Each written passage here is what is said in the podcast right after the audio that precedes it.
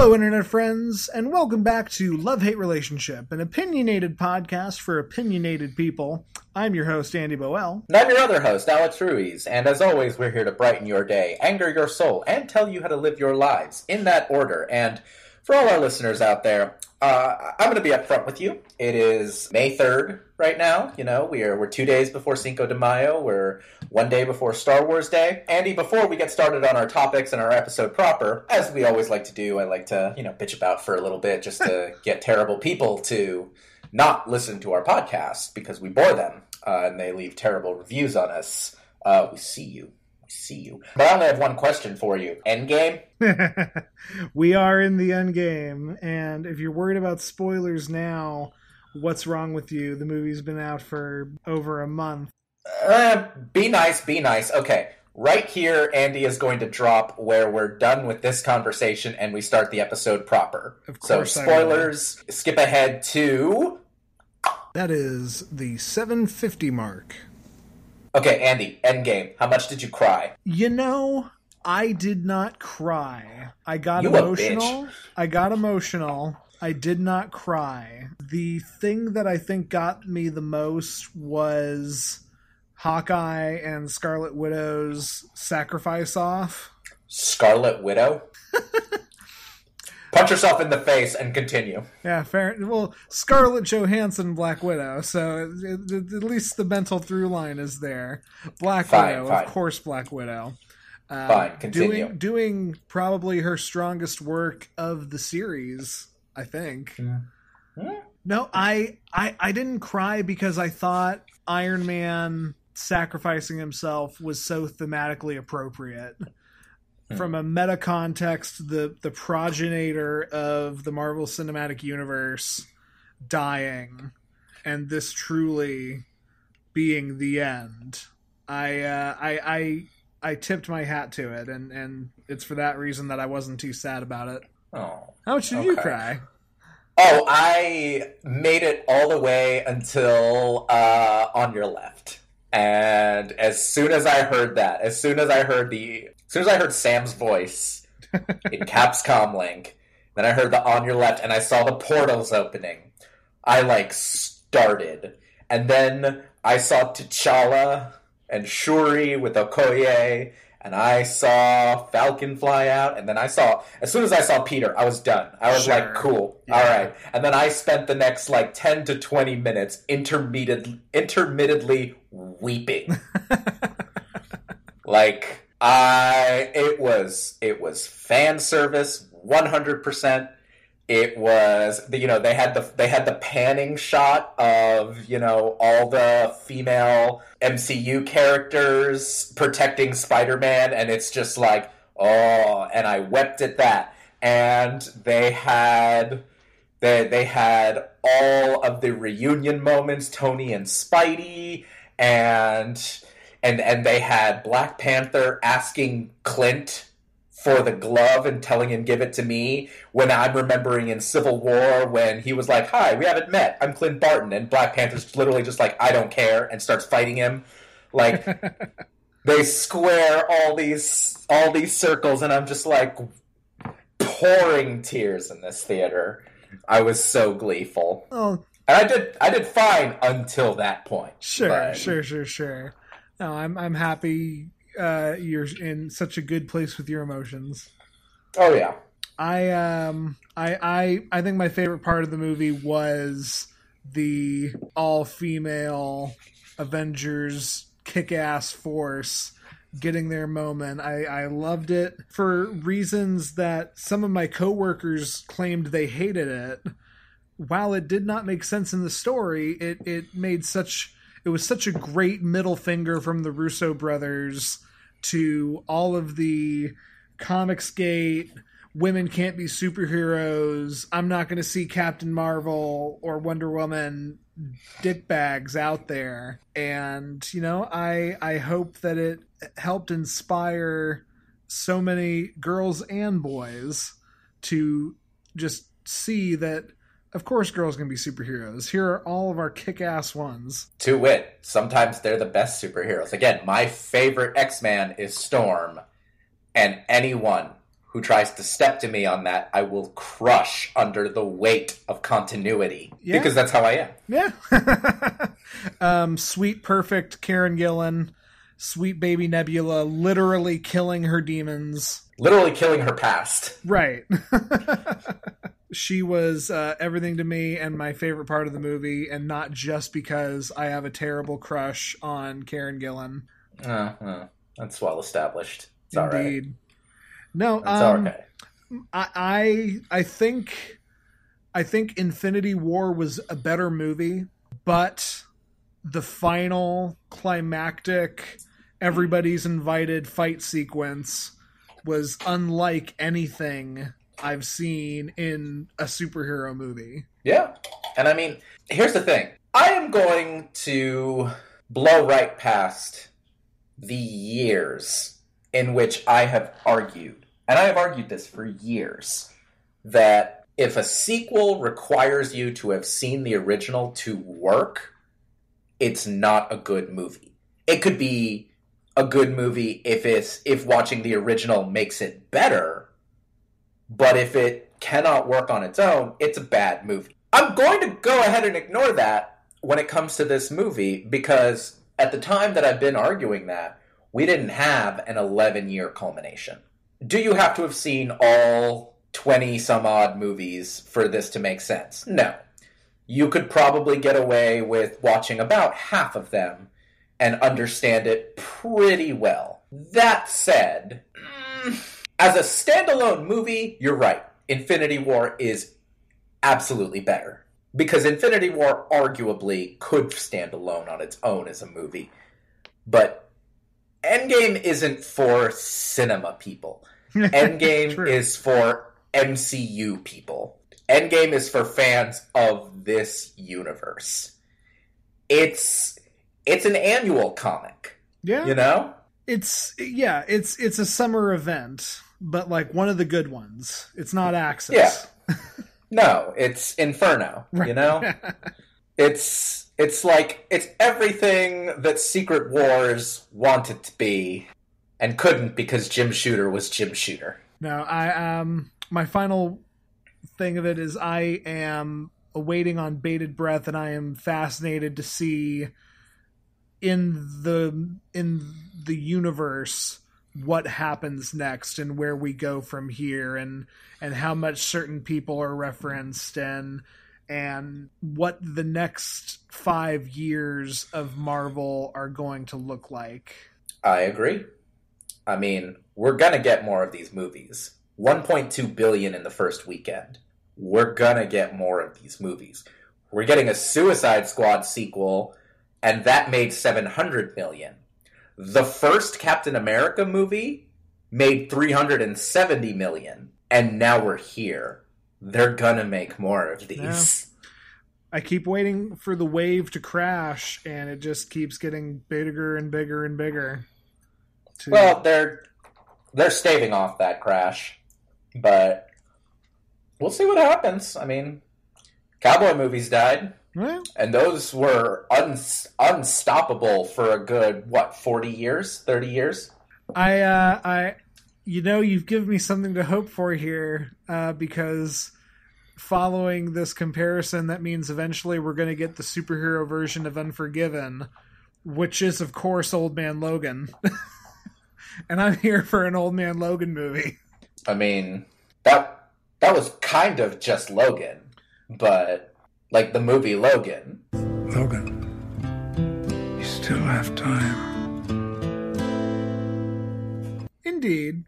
But uh, Logan didn't have the Red Skull getting decapitated or Venom being attached to a T Rex. Like I, I want the literal like film adaptation of the comic. I don't know if I can deal with incest Hulks. I don't. Oh yeah, yeah. I loved Ruffalo way too much to really be able to stomach Yeah. that. That's a good point. That's that's going to be after the what ifs. Like apparently Disney Plus is going to have an animated what if cartoon. I'm very excited for that. Yeah. Yeah, that's literally just like every episode opens with the Watcher doing a what if, and then it's a half hour episode of a what if story.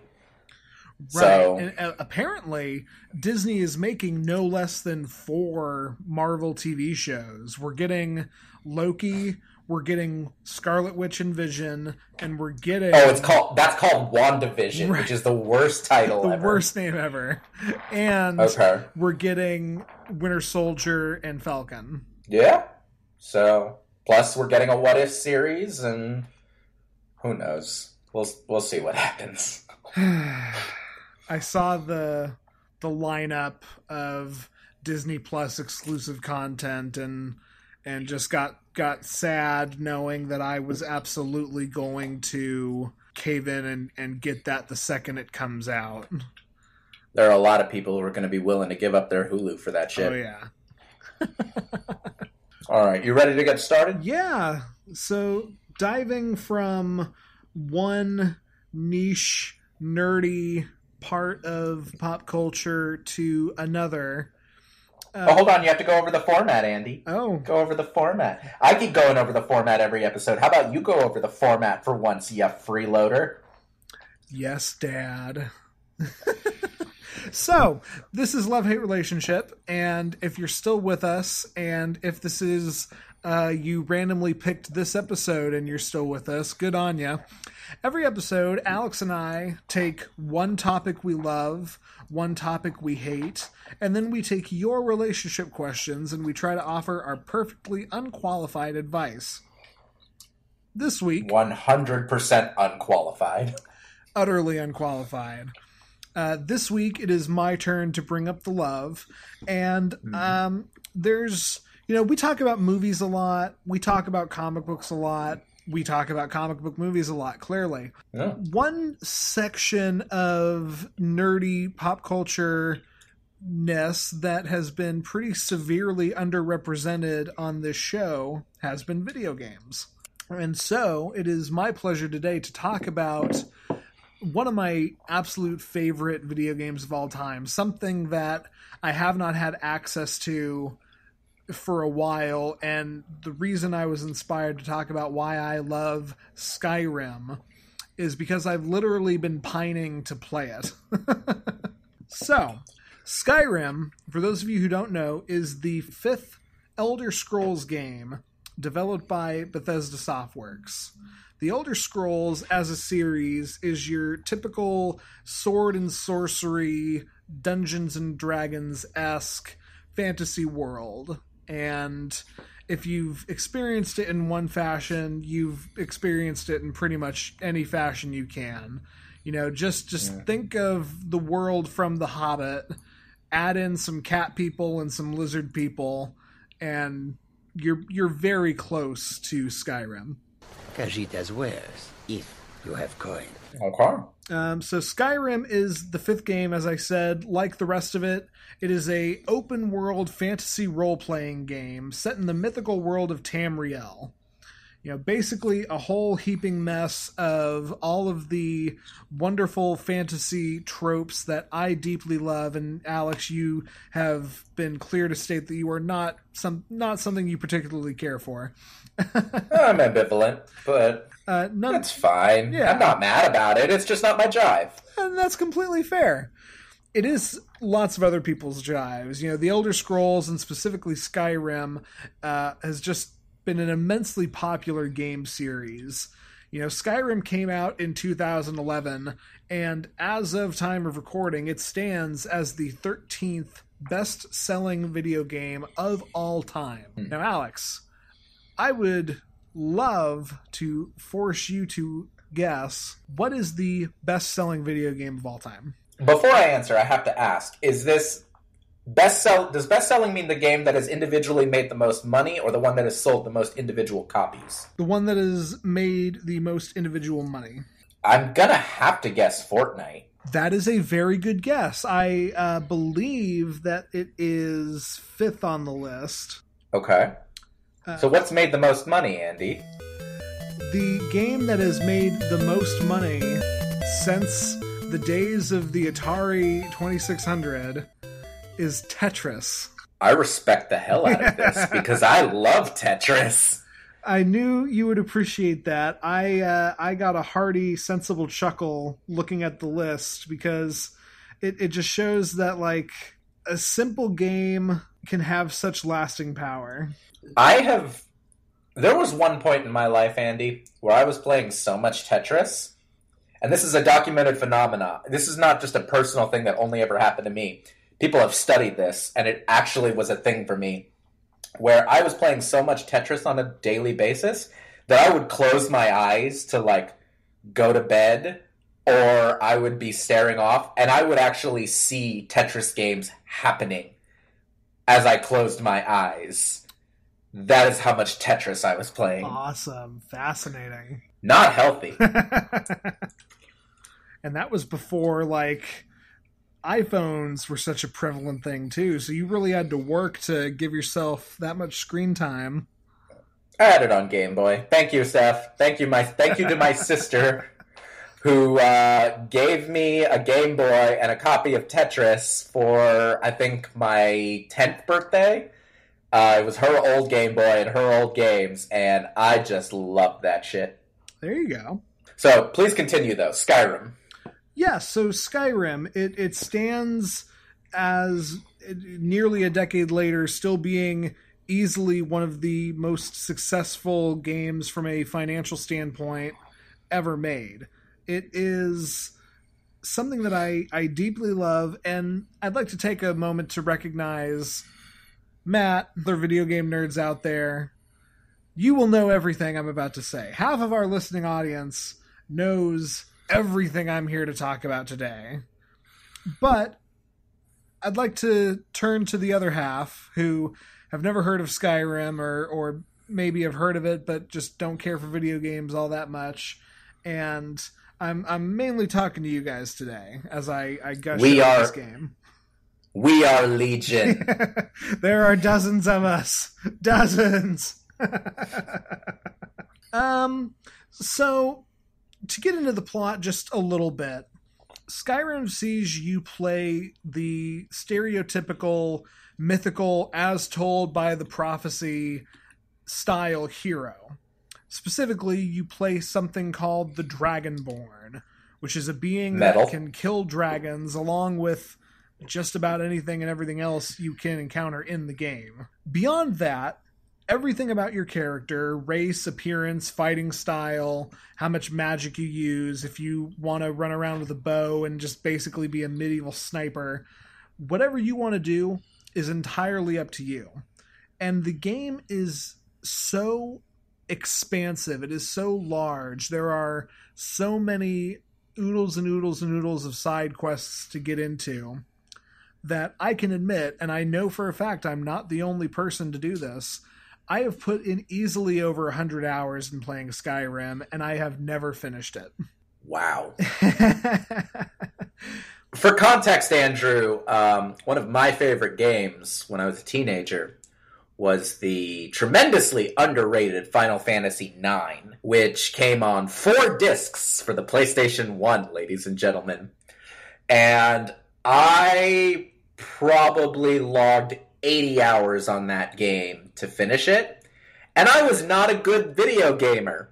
I was not good at this game at all. I just really enjoyed it because it had a great story and great characters. And after your first 30 minutes, you understand how the mechanics work. So at that point, it's just figuring out everything else.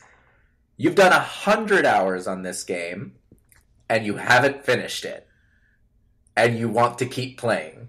this is a game that I played near nonstop for months and months and months.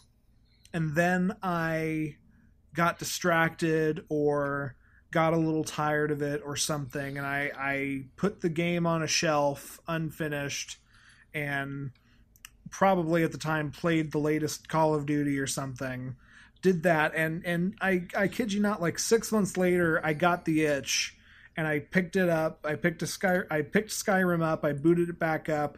I loaded my save file and within 10 minutes it was just like ah I'm back. And everything feels exactly like it did when I left in in the best way. It was it was slipping on a, a, a warm robe of just fun and adventure and I can't think of many games that myself specifically I can just pick right back up. I'm I'm very much a if I stop in the middle of the story and come back to the game six months later, I have to restart and I have to play through the story.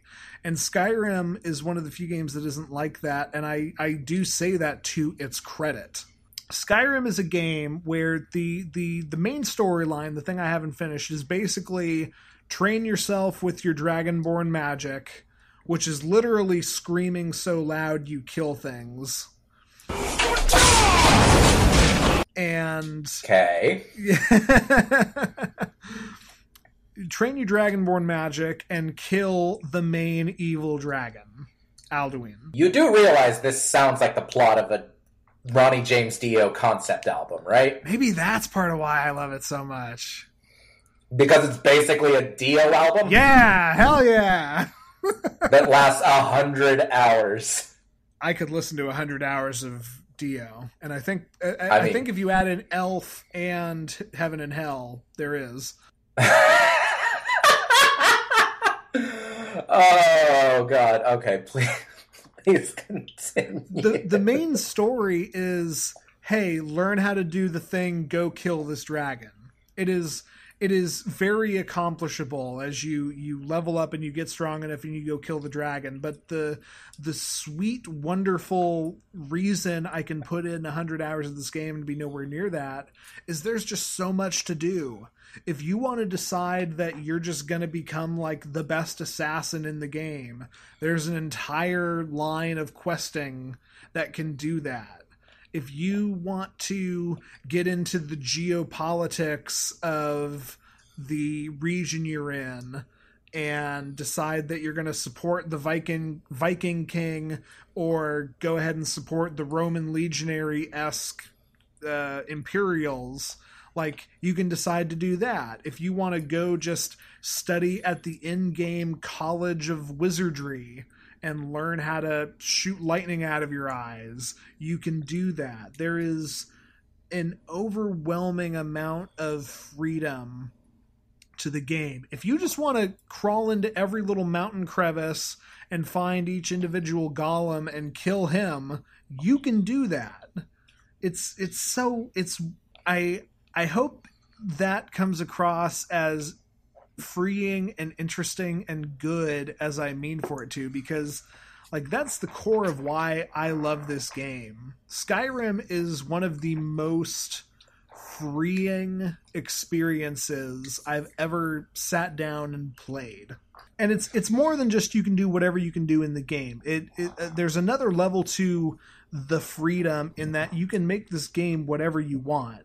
You know, I spoke earlier about how there is a, a character creator, and that's nothing new. Th- These days, if your game doesn't have a character creation system, it's because it is so story driven that you have to be the character you are. You know, you can be uh-huh. one of like 12 different races. You can be a, a guy or a girl. You can set up every last little physical attribute. You can decide, I'm going to be a knight, or I'm going to be a thief, or I'm going to be a wizard. And it's not even pick your class, it's just literally you, the ki- you, the player, decide okay i want to have my guy train in archery so he can become the best archer beyond that this game and bethesda all of their games they're also known for the fallout series specifically have become very open-minded to the idea of giving their game code to the fans and allowing them to create and customize Bethesda and Skyrim especially are known for their mod system. Mod short for modifications. Basically, smarter people than me are able to take the game code and do so many things with it. They have been able to make the game look better and literally like enhance the graphics so that it looks more real and more immersive they have made entirely new games out of the engine and there are several fan listed ones you know a quick cursory search online can find them. If you're if you're a fan of skyrim and you haven't been aware of any of the completely unofficial spin-offs i've i've heard some pretty great things about some of them. You know people can take this and and make something new and engaging out of it. And and, and i think that's honestly just wonderful. Mhm. you know honest the, the other thing people can do is make it so that a thousand dragons appear in the sky and and burn you and then somebody else can make it so that every one of those dragons looks like macho man randy savage. And that's not a joke that's a real thing. And and i, I love that too because you know it, it it speaks to a sense of humor. In in this age when so many video game developers are obsessed with the bottom line and the financial aspect and sucking every last microtransaction they can out of the gamer. And don't get me wrong, Bethesda themselves have fallen into this trap and gotten greedy in later games. But at least for this moment in time to look back and and to be the sort of company that not only doesn't do microtransactions but just offers up your product literally your game code to the fans the people who are passionate about your thing and to go okay i want to see what you guys can do. Make it cool or make it weird or make it funny but make it your own. Like i can't think of another game that that really does that. I, I think that speaks to skyrim's lasting appeal and helps educate as to why it is one of the most financially successful games of all time. I wish there was more of it, like that spirit of of game development and marketing. Yeah, the only thing I can think of that's in, anywhere in that vein, and it's by no means the same thing, is probably the uh, Super Mario Builder game Yeah. that Nintendo came up with a while ago, which I've never played. I played a lot of Super Mario back on the Super Nintendo and the Nintendo way back in the day, uh, and the N64. But I have seen the YouTube videos of some of the Super Mario Builder like courses, and and it's literally just like, hey, you've played Super Mario World on the Super Nintendo. How would you like to build your own course? Here's all the here's all the stuff you need to build your own courses, and some people have built some truly horrifying courses Yes. with that uh, nightmares that I would like. Okay, if I saw this course, I, I have beaten all of Super Mario World more than once. All the bonus levels, gotten all the dragon coins. I've done the whole thing. Could never do some of these levels that some of these people are doing. Fucking what? What? Just throw the What? throw the shell up there. How am I? What the fuck is the difference? Yeah, there you go. Well, now what? there you go. So, I mean, are you telling me that Bethesda takes this? So, so you're telling me that they just have the code open publicly, or that it's just easy to break? Um I'm not 100% sure on the history of this, but I'm pretty sure it was the second and then it became the first Interesting. to Because, because I mean, mods in video games are nothing new. No, I not mean, at people all. have done that. People have done that forever, but the idea that they would just like allow it or encourage it is really fascinating to me. yeah to speak from a place of actual research and not just completely out of my ass the mods for skyrim were generally made available through something that bethesda pumped out with the game at least on the pc not necessarily on any other platform but for pc it would also come with a creation kit and mm. they were distributed freely on file sharing sites. And like i said it's it's it's something i've never gotten into. It is, certainly for people a little more intelligent than me. But to your point it is pretty much freely available and welcomed from bethesda the developers to give access to these things you know? And it, it it goes from enhanced lighting and visuals and you know that's clever in its own right because it's basically saying hey we could patch this but we're going to let you do it if you really if you really want the light to look that much cooler and you want the grass to look that much more like grass here you go And it And if you really want Macho Man Randy Savage to rain fire upon you from the sky, yeah, no, I, I I will support anything that puts a bunch of Macho Man Randy Savages on my television screen. like, I will I will definitely be down for that. So, I I dig this. I'm glad. You know, I so I I am, as Andy said, like I'm of that population that really like I, I was a big video game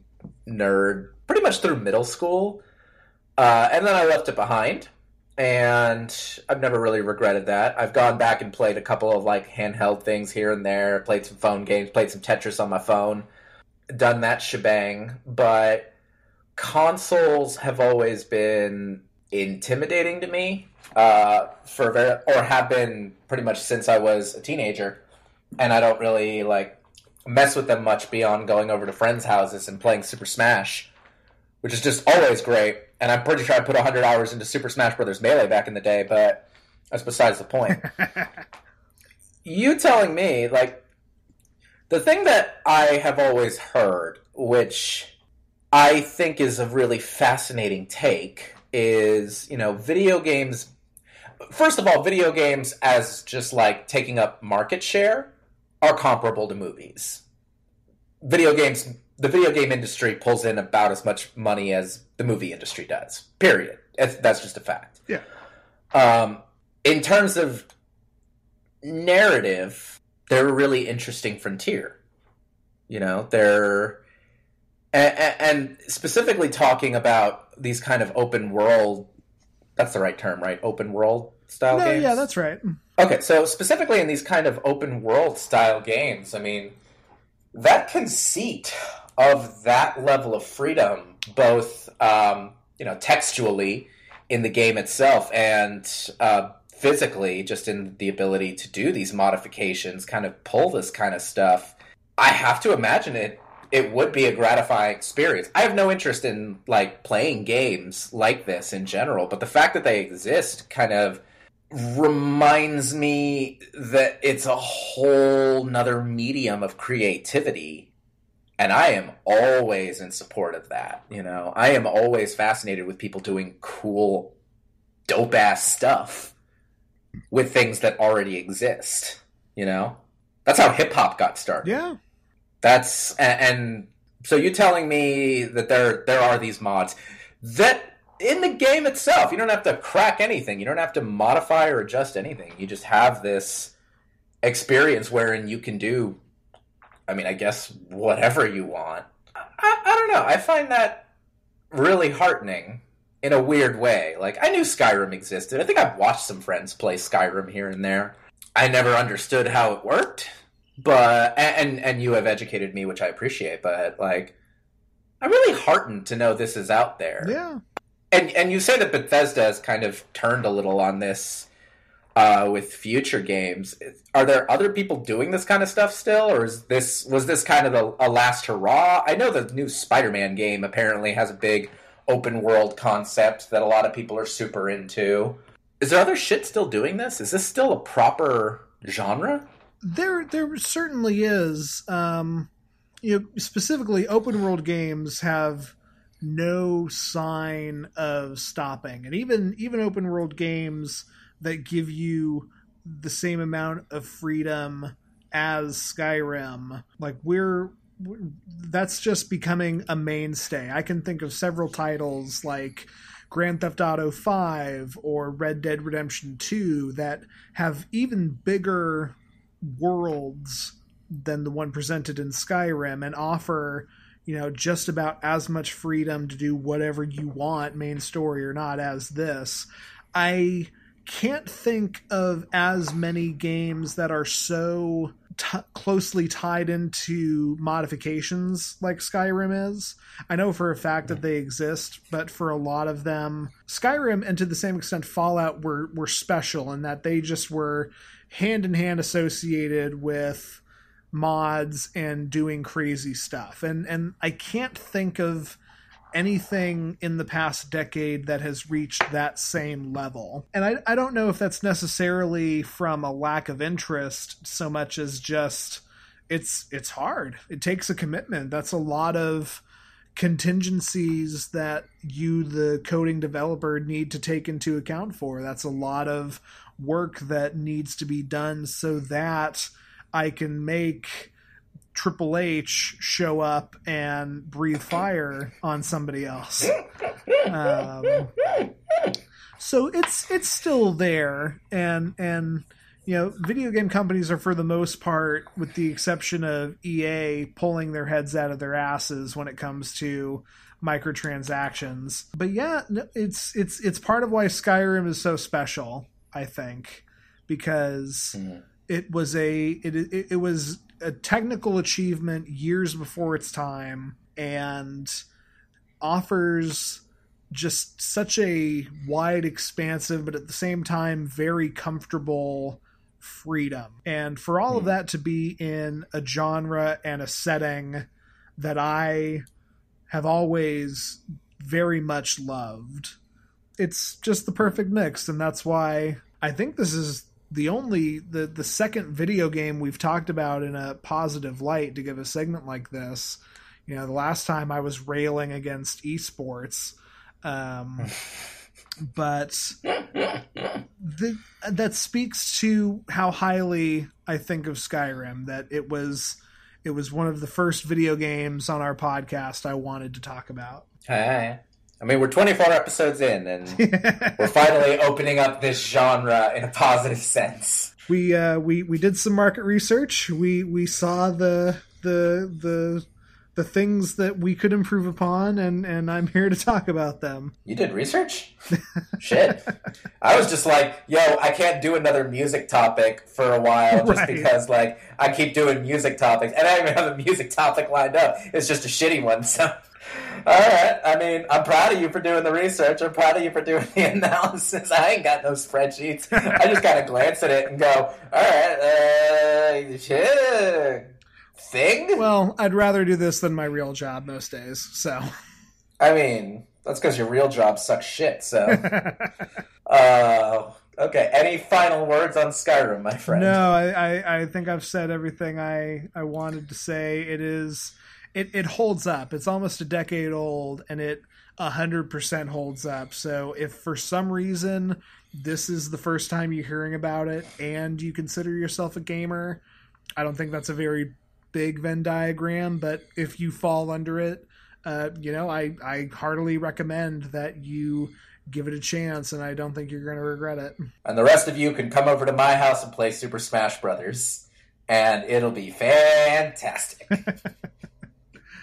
Uh, so uh, you kind of you you hinted at what you hate today, and I'd love to get into that. That's right. Okay, so um, before we dive into this, uh, I want to offer a disclaimer, which I rarely do, but I feel like it is going to be important because there are a number of you uh, who have maybe clicked on this link out of curiosity and are wondering what exactly I'm going to talk about. And I want to lay this out before I get into the topic itself. So I'm going to be talking about the Star Spangled Banner today, the song, the national anthem of the United States. And I want to state up front that my critiques in this section are regarding the song itself as an individual entity. Not the weird, stupid cult built up around worshiping it, not pretending that uh, kneeling or sitting down is disrespectful to troops. Uh, it isn't. And we have never, again, pretended our politics on this show are anything but our actual politics, and we do have a slant, and I'm proud of that slant. If you disagree, uh, please DM me, email me, we'll talk. I actually would love to have a conversation about this. Like, not even bullshitting here. But the point is, that's not what I want to talk about today. I don't want to talk about Colin Kaepernick. I don't want to talk about the patriotism. I don't want to talk about authoritarianism or fascism or any of this stuff. Uh, I th- that's all separate, but it's an important issue, but it's a separate issue.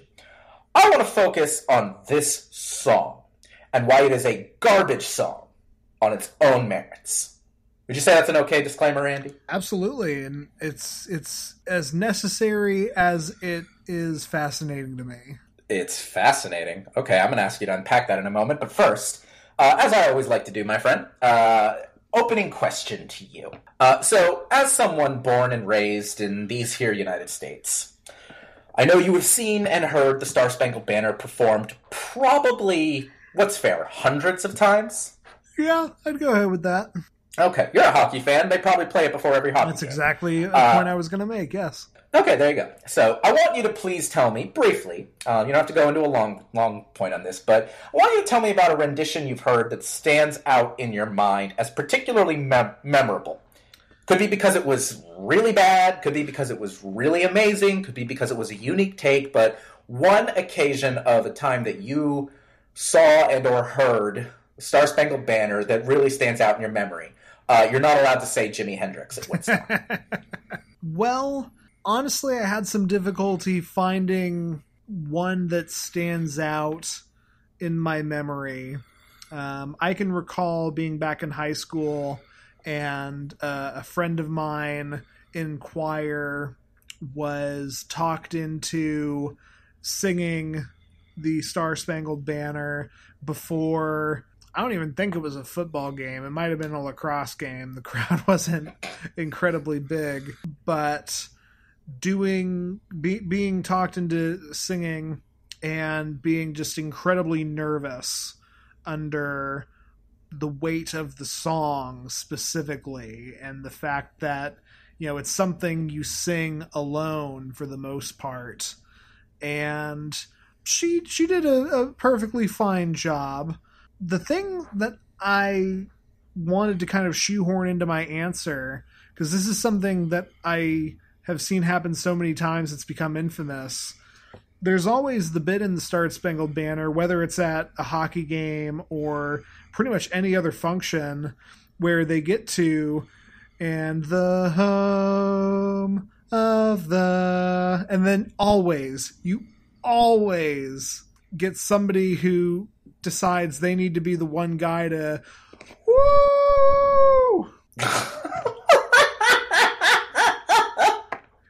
the land of the free.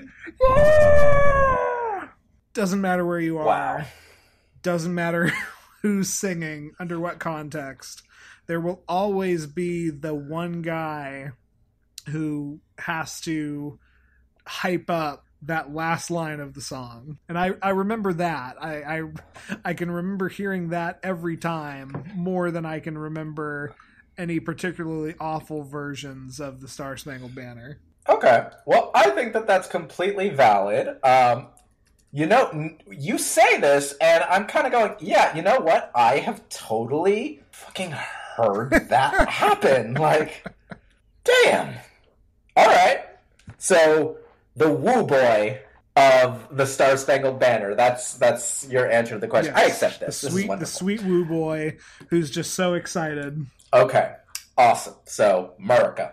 All right, I'm going to get started with uh, just some very, very brief history, and I will try and run through this fairly quickly so that we can get into the actual like details and discussion. And Andy, I'll be interested to know uh, after I get done with this spiel how much of this you already knew before before we talked Sure. about this. So, uh, basic background of the song is that on September 14th, my birthday, of 1814, lawyer and crappy poet Francis Scott Key was being held captive on a British boat during the Battle of Baltimore Harbor during the War of 1812. And when he saw the morning after the bombardment of Fort McHenry uh, at the edge of the harbor, that the American flag, which at the time had 15 stars and stripes, was still uh, was waving over the fort. He knew that it at, at that point not been taken. The British were bombarding to try and take the fort. He realized that the Americans had held out, and so inspired was he by this that he wrote uh, a poem titled "Defense of Fort McHenry." Not McHenry, McHenry. Uh, Why he left out the C, I have no idea. They drank more beer than water back then. The poem was later set to the British song The Anacreon in Heaven, which was popular at the time. So, to, to wit, this would kind of be the equivalent of someone basically like writing uh, a poem based on what they considered to be a very uh, harrowing patriotic moment, and then uh, essentially setting it to the music of Uptown Funk. We choose to go to the moon in this decade and do the other things, not because they are easy, but because they are hard. Is it that ice cold Michelle Pfeiffer that white gold? In 1889, the U.S. Navy recognized the song uh, with the poems as lyrics uh, for official use. President Woodrow Wilson did the same in 1916. And then it was made the official national anthem by Congress in March of 1931, which I must point out was during the fucking Great Depression. So that's your history of the song. It has been our national anthem for less than 100 years. Written during the War of 1812, which no one really thinks about, and is musically based on a British song. So I want that to kind of just be in your heads. Andy, how much of that did you know before I kind of ran down it and sent you these notes? So I knew about Francis Scott Key, and I knew about his very upsetting night on a British ship and seeing the flag. I think, you know, that's basically as much of a history lesson as anybody gets about the Star Spangled Banner. Everything else is completely new to me, and I'm reminded of how the final countdown is basically synonymous with the National Football League at this point. Wait, what? Da-na-na-na. Da-na-na-na-na. No, I know, I know the song, but what the hell does it have to do with the National Football League?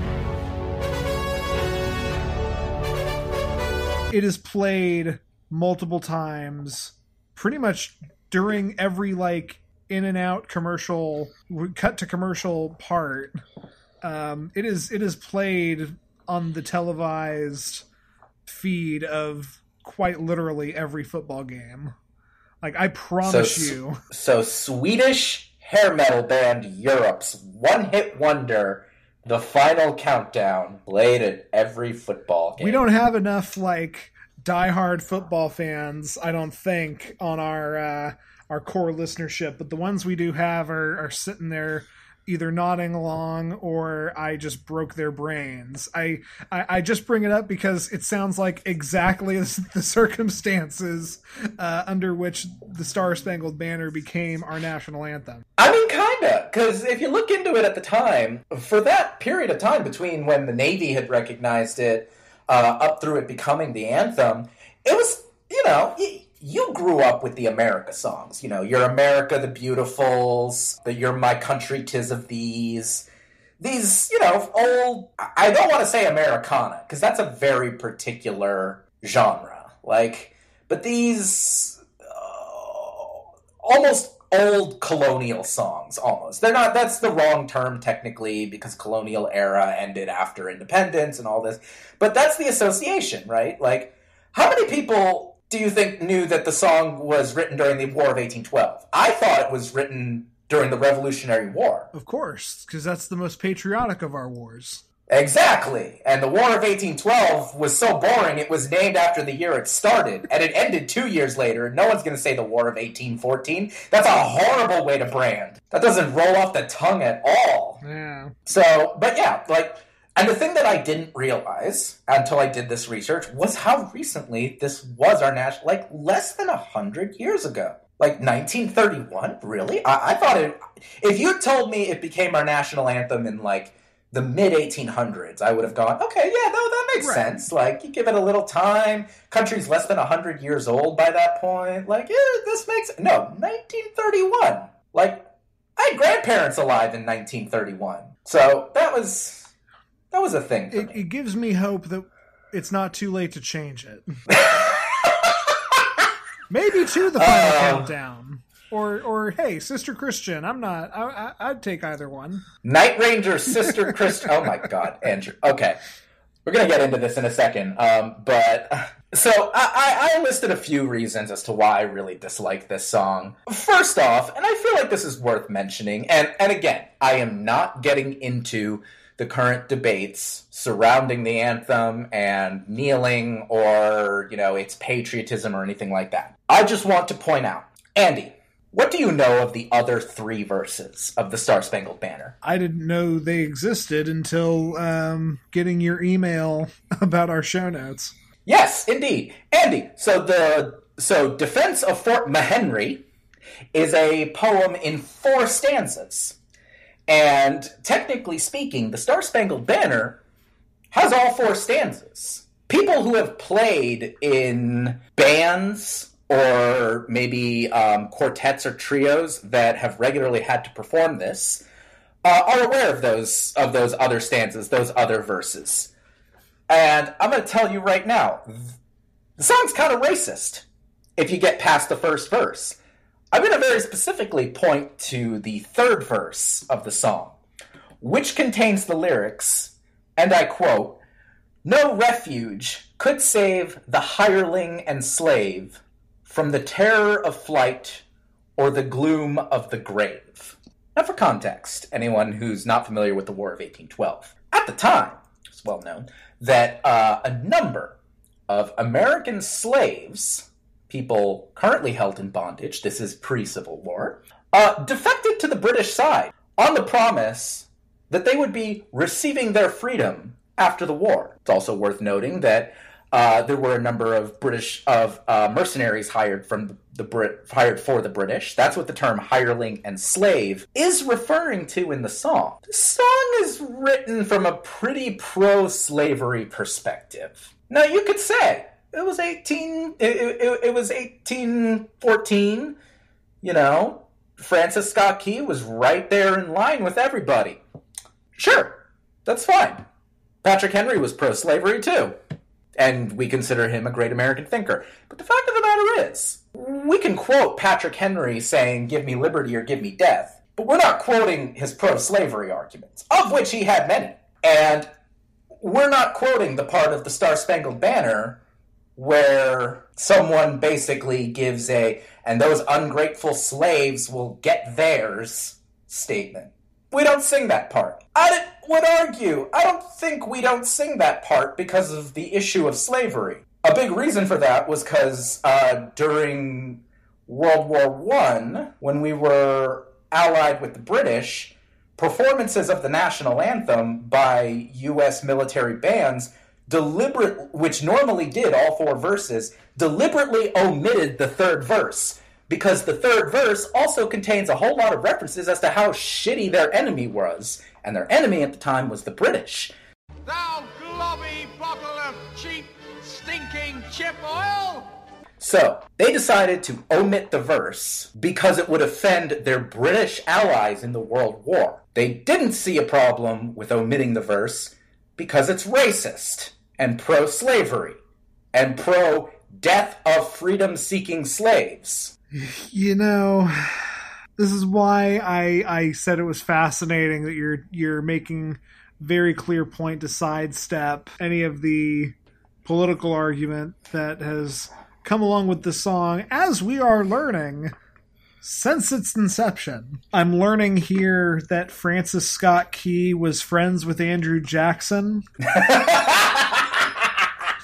Noted genocider and pro slavery dude, Andrew Jackson. Re- yes, ref- referred to African Americans as a distinct and inferior race of people, and was the leader of the American Colonization Society, whose mission it was to send freed slaves back to Africa. Important context that I did not know that makes the last line a bit more obvious because I mean, even even back then, you you could have found some way to disparage your British enemies rather than calling out the one subsect of that enemy that also happened to be black. just putting it out there, you know, just just putting it out there. So yes, the song has racist undertones,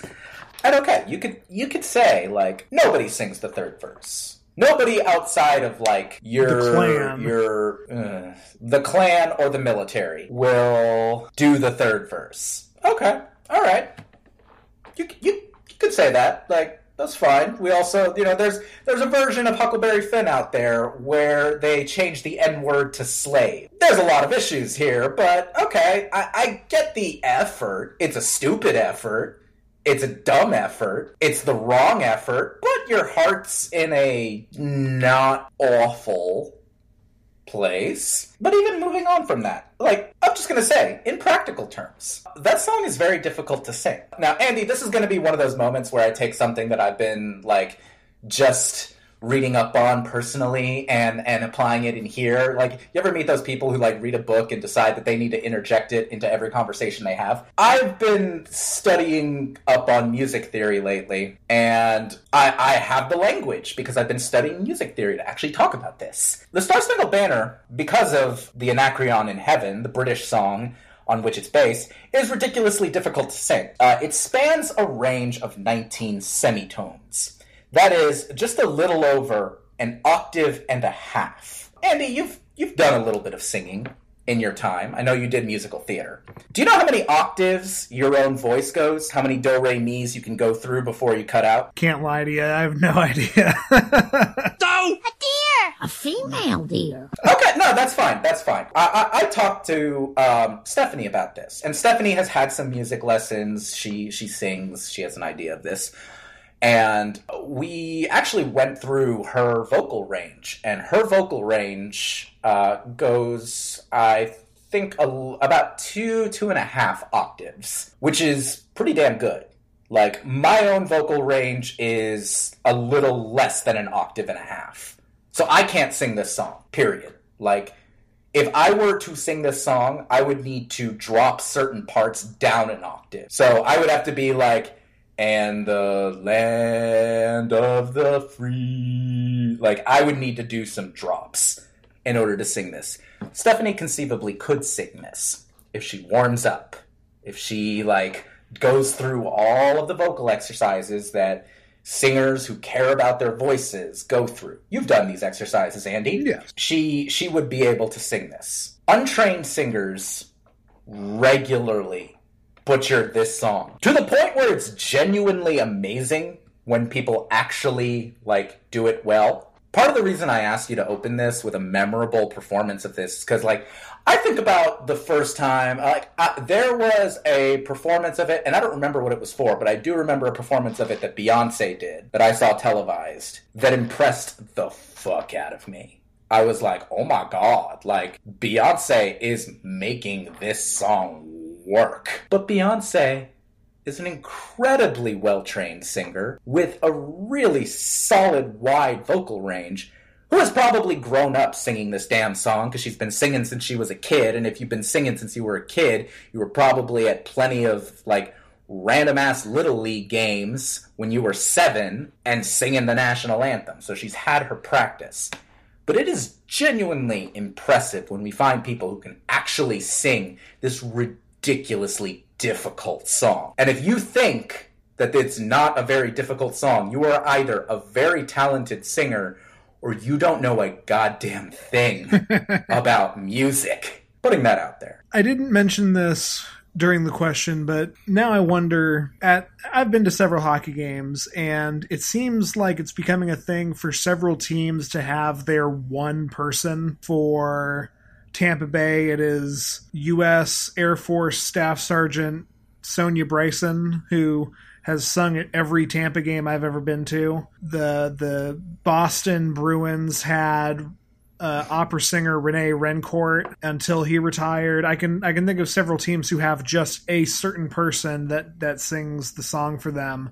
I always thought it was kind of a oh this is our hometown person sort of thing. Now I'm starting to wonder if it was not only that, but maybe, hey, we found somebody who we know can actually sing the song. Okay, you're going to sing it forever now. I mean, yeah.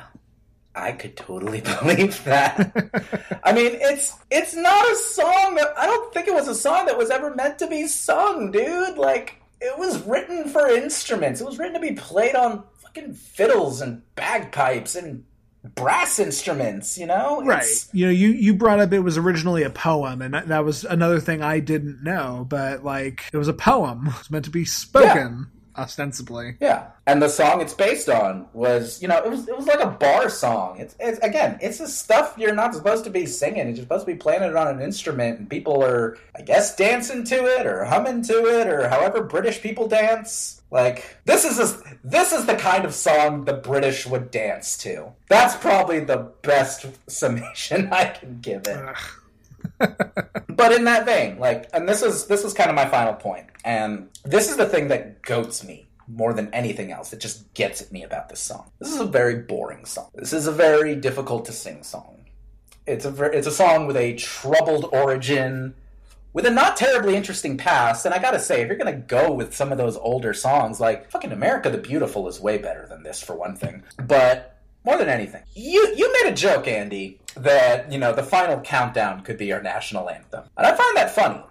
But I've, I, I, I will take two slights against that. One is specifically because of the fact that Europe, the band, is Swedish. They're not American. I, I'm, I'm going to get this is the this is the most patriotic I probably ever get on this podcast. Europe's not an American band; they're a Swedish band. They play metal. Metal is a British invented genre. Americans did not invent heavy metal. Americans did, however, invent blues, jazz, rock and roll, folk, bluegrass, punk, funk, soul, disco, R&B, hip hop, gospel, country and western, and even more than that. And the best we have to offer, the best that we can present is a crappy British song with lyrics that our populace is too undertrained in poetic diction and phrasing to properly comprehend. Most people who, most Americans know every damn lyric to that first verse of this song. But much like the Ple- Pledge of Allegiance, I think very few of them know what the hell it means because they're not trained to understand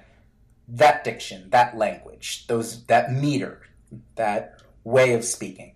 And you know what? Okay, that's fine. Most people who are a lot of the people who are trained to recite the beginning of the Declaration of Independence don't understand what it means. A lot of people who read certain translations of the Bible don't understand what it means. That's why we have to come up with new translations in dumber language. Fine. But we have such incredible American music. We have such such a powerful tradition of music in the United States. I am a huge music fan.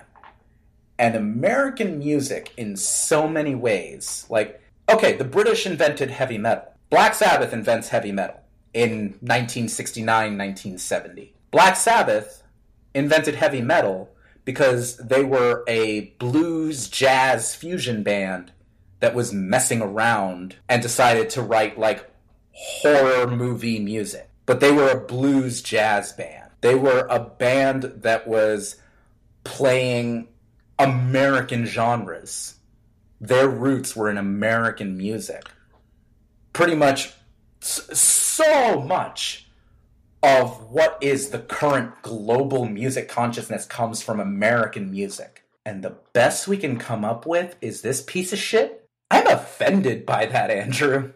I'm offended. Like every genre I just listed to you, I love so many songs from it. From every single one of them. I listen to every single one of those genres. I could think of literally dozens of songs in all of those genres that are so much better. Why do we settle for this? I'm asking, why, why do you think we settle for this, Andy, when we have access to all of this music? Well, something that I can't help but think about is several of the uh, several of the genres you listed were invented by African Americans and oh shit. we've made it pretty clear how we feel about them in relation to our national anthems. I mean I, I, I, say that and, and that is an interesting coincidence but i mainly mean it as a joke and a more less of a thinking point but i mean really like we're we're getting pretty close to some double plus good 1984 stupidity in the average man. We admitted the both of us that like we thought this song was invented in like 1764 and became the national anthem the day that we the the, the day that America became a country and I think if you ask 90 or if, I think if you ask 100 people 99 of them are going to say that they believe along the same thing. You know, we're dumb and we're lazy and it's the national anthem. And while it has only been the national anthem for less than 100 years, to most people, it's been the national anthem for almost 300 years as long as we've been a country and why how are you going to change it now it is integral to our patriotism and our country and eh, I mean, I'm sure there's an eloquent way to phrase that argument, but the inelegant way is no, we're we're Tommy Lee Jones said it best. The average man is a dumb, stupid idiot, and you know it. Imagine what you'll know tomorrow. Eh, you know, it's funny because I every time I talk politics with my dad and sister, it, it has come up over the years that I've had an attitude for a very long time that the average American is deeply stupid, uh, which is something they didn't agree with me with on for a very long time. And it's funny because I think that over the years, I don't think they're with me on that one, but I think their opinion has shifted a little closer to mine over the years um, per their own admission. And it's funny because I think my attitude is softened. I don't think people are dumb. I think people are undereducated. I think people are not given a very expansive view of things. Sure.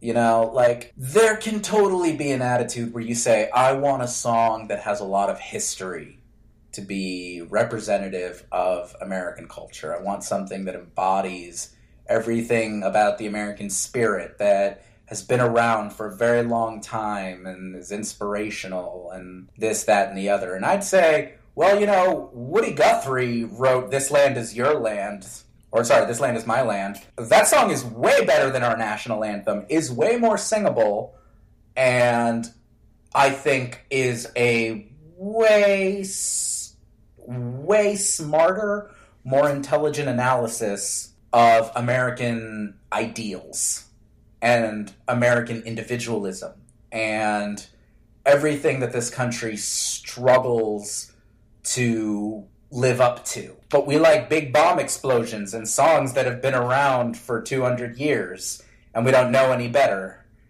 And the, you're right, it's the way it's always been and it feels that way, you know? My parents have been here since the 70s.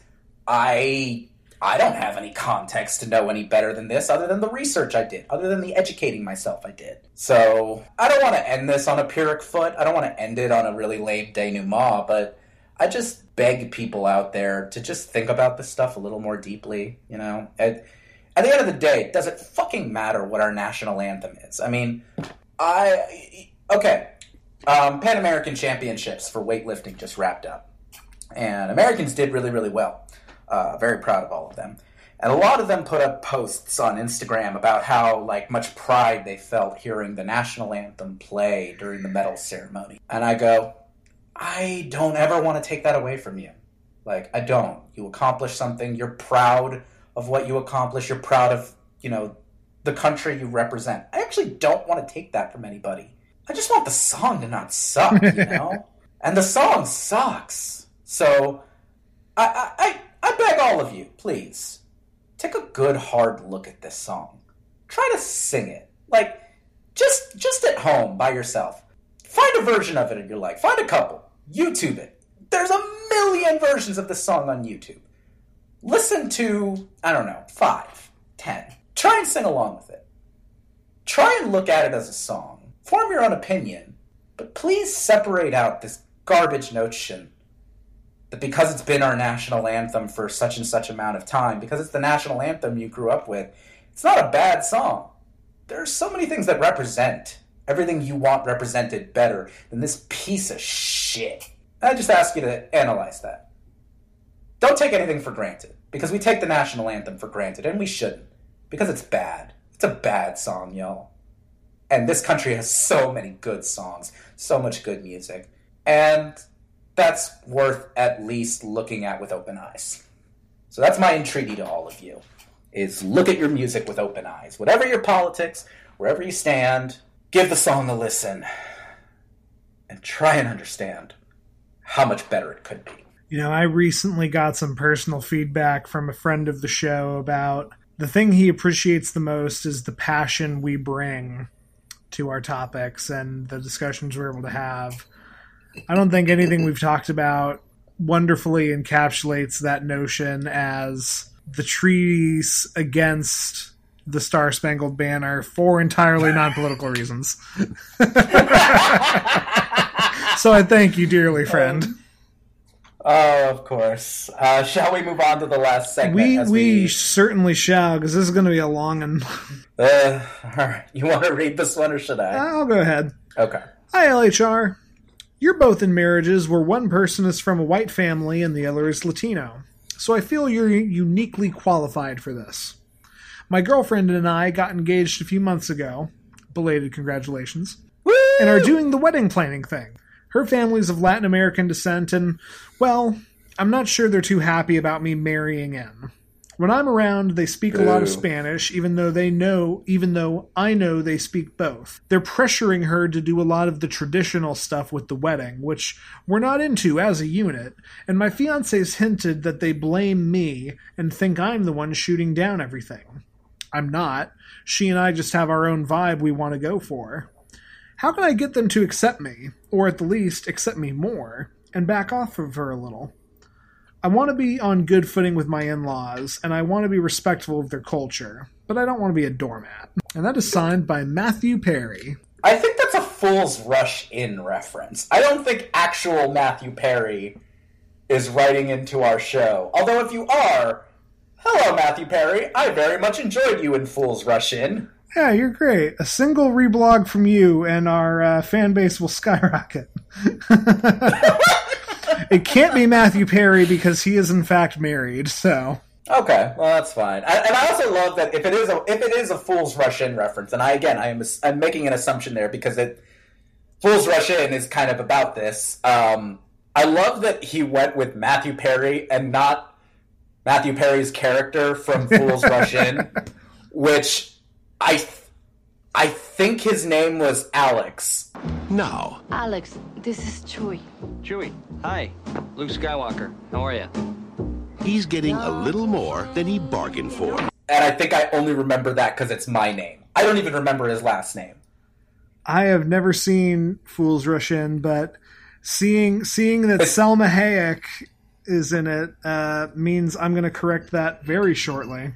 I love that movie. I grew up on that movie. I think we owned that movie when I was a kid. That was a, it, it's a fun '90s rom com. It's not a great movie, but it's fun. It's just you watch All right, it. You watch all right. Well, thank you, Matthew. Um, and uh, I, I feel like I feel like it's worth mentioning this up front. Um, so uh, Matthew said up front that we both are in marriages with a white family and a Latino family. Demographics wise, I think this is closer to you because it sounds like Matthew Perry is the white dude. Yeah. And he's marrying into a Latina family. I was the Latino dude who married a white lady. So uh, I feel like this is closer to a degree on your end and to pretend that the sexes of the parties involved are not important to the experience is to be willfully negligent. Sure. So do you want to start?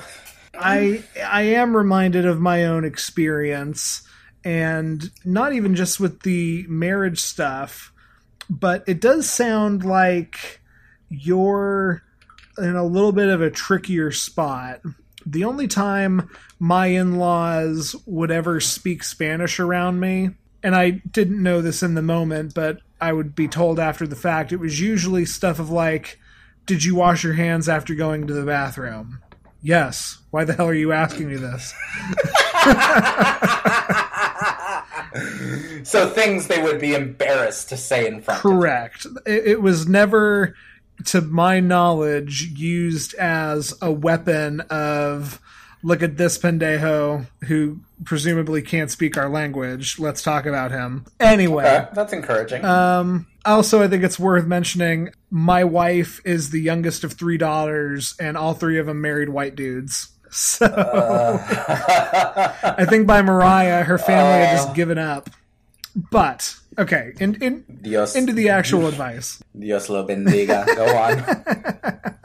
The biggest thing I want to talk about, man, Matthew, my bud, is your wife has a responsibility here. Your she she's made it clear to you that they blame you and they think that you are the one kiboshing some of the traditional stuff of the wedding. Your wife has a responsibility to make it clear to her parents that that is not the case and that she does not want to do this traditional stuff. And this is where I can speak from experience because it's basically what my wife did when we were planning our wedding. You know, she there there were things that both of our parents tried to push onto our wedding. And, you know, jointly we each turned outward inward into our own families and made it clear I do not want this. You know? And you are obviously at a disadvantage here, and it is incredibly kind of you to care about what her family and what her in laws thinks. But you also make it pretty clear that, like, you and your wife to be, your fiance, are the key decision makers in this scenario. And as long as she understands how unreasonable her folks are being, I I don't think you need to worry that like you're going to step on too many toes here. And you know, at the end of the day, if her family doesn't like your wedding, that's tough shit for them, man. It's your wedding. I'm sorry, I don't want to interrupt you. No, no, so- that was that was my you you your turn. okay. Um, I'm with you in a lot of ways, Andy. Um, Matthew, I again, my experience with this is a little bit different, but there is there's an interesting aspect here that I do want to zero in on, which is you saying that you know uh, your fiance, who for the purposes of this question I'm going to refer to as Salma Hayek. Uh, good, good on you. I yeah, no. Again, Fools Rush In, man. It's, it's a Right, good movie. right. Watch it. Um, all of you, watch Fools Rush In. It's worth it's worth a watch. The thing I zero in on is this this notion that her parents are blaming you for her not being interested in this traditionalist spot. I'm going to be a l- not to throw you under the bus, Andy. I'm going to be a little more generous to her in that it has often been my experience as the child of Latin American parents, as the youngest child, and admittedly as the one boy, that there's a certain, let's say, preciousness with which Latino parents often treat their children. Uh, I have I have had the argument with my parents before, where I have said, "You aren't listening to me when I tell you this is a thing that I want. You think that this is something my partner wants, and I think that you're saying that because you don't want to deal with the reality that I don't want or value or like the same things that you do. You know, I've had the conversation with both of my parents where I've had to be like, yo, my values and your values are not 100% the same. My interests, my desires, my beliefs are not the same as yours. And my parents have struggled to accept that in many ways. They've gotten better about it over the years, you know. I'm closing in on 30. Uh, my sister's five years older than me. My parents aren't new to this parenting thing, but they're still getting getting it over over a process. You know, they're they're accepting me more as an adult over time. You, Matthew Perry, don't list your ages here, yours or Salma Hayek's. Do I don't think you guys say how long you've been together, um, which is fine. You don't have to, but You've been engaged for a few months at the least. Okay, so they've been engaged for a few months. You don't say how long you two have been together, because this is a different thing. If you're, you know, if you're 22, I'll tell you from experience. At 22, a lot of Latin American parents haven't figured out that their kids are adults yet. They don't know how to treat them like adults yet. They're still, you know, they're niñito and niñita. They're still their little kids, and they're gonna treat them like that. And they're gonna be like, oh, my kids don't value my my things. They they must be being manipulated by their friends. This, this must be those things that I've been warned about. That's not to say all parents are like that, but that's that's taught in the culture in a lot of ways. So I some of this may be her parents being really precious about her because they don't want to think that their daughter is rejecting them. And that's what it comes down to. They think they're being rejected. You know, her parents could probably do really well with a round of therapy. I constantly recommend therapy on this show. Their, her parents could probably do really, really well with a round of therapy on this Sure. one. But it doesn't change the fact A, they're probably not going to get therapy. B, you're going to get married here. Dude, you two are. I'm assuming the plan here is y'all are planning to have a relationship that will outlive her parents. And that means that they essentially either need to get over this or die miserable. Either way, you're going to win. That's a dark one. It's a very you answer. It is. It's a very dark way to look at it. And my therapist has told me that I have issues with this kind of thinking. Um, but I say this to say, I don't think this is going to get fixed in time for the wedding. I think that Andy's advice is great for the wedding. Because the fact of the matter is, it's your, you, he, you're right, Andy. It's their fucking wedding. You should have the kind of day you fucking want. And if they have a problem with that, that's their shit. I don't know if they're financially involved in this wedding. You don't right, mention that's that. a pretty key contingency variable. And if they are, you and Salma Hayek will might need to make some decisions about what you're willing to compromise on and what you're not. You know, some, sometimes there are relationships where they say, okay, if you don't want to have the wedding the way that I want, the way that I require, the way that I find traditional and appropriate, um, and that's another thing. Latino parents will regularly be like, well, why would you do it any way other than this way? This is the right way. But that's besides the point. The point is, you, if they're if they're the money side of this, then yes, financial manipulation can be a factor here. You and your wife, or sorry, you and your fiance can have a conversation there about what the practical ways to get through this wedding are, what you'll compromise on, what you won't compromise on. Your options literally range from fuck you, we're not doing it, we don't want your money, we will do it ourselves or have our courthouse wedding or downsize it, we're not dealing with this, to okay, you're paying for it, we'll acquiesce for the wedding, fine. Really, all we just want is to be married, we don't give a shit. And that is a spectrum. And you all can together decide where on that spectrum you want to fall if finances are an issue. If finances aren't an issue, fuck them. They'll show up to the wedding or they won't. And if they don't, that's not your ish. If they're the type of parents who would not show up to a wedding because you don't want to do it a certain way, and they blame you, the husband, for that, that is their goddamn problem. And again, their choice is learn to be okay with the person that your child, who you love, has married, and the person that your child, who you love, has become and chosen to become, or die unhappy. Either way, not your responsibility. You've got a beautiful relationship that you are starting, a beautiful new journey on this wedding, a wonderful marriage that you can have, a family that you are building unto yourself. And if they don't want to be a part of that because they can't get over their cultural bullshit, that's their fault. And it's going to suck if that happens. But it is better than the alternative. Absolutely. You know, you, you you touched on a lot of stuff I was going to circle back to, so I'll make my final word this, Matthew. It seems like you really found a great Salma Hayek.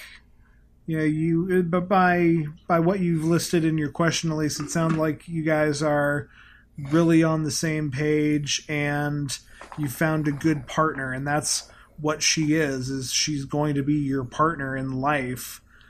This would be oh so much harder if she was not in sync with you on this issue. But it sounds at least like she is. And, you know, I want to bolster you and remind you of that fact because at the end of the day, that is what is going to matter. Your in laws, while it is important to have, while it is nice, I'm not even going to say important, while it is nice to have a good relationship with them, I, I really enjoy my relationship with my in laws. It's not essential. I really enjoy Yeah, mine. yeah, we both do, of course. But it is not essential. I thank you for bringing up this p- problem it does sound to me like it weighs much more heavily on your in-laws' shoulders than yours. Yeah. You got anything else? Um, yeah, I I think that's that's really solid. Um, the one other thing I'll add, since you know you do you do make a point in your question to say that you want to be respectful of their culture. Um, the way to be respectful of their culture is to respect their culture. Um, don't ever be derogatory. Don't ever. I can say the shit that I just said about Latin American culture because I grew up in Latin American culture.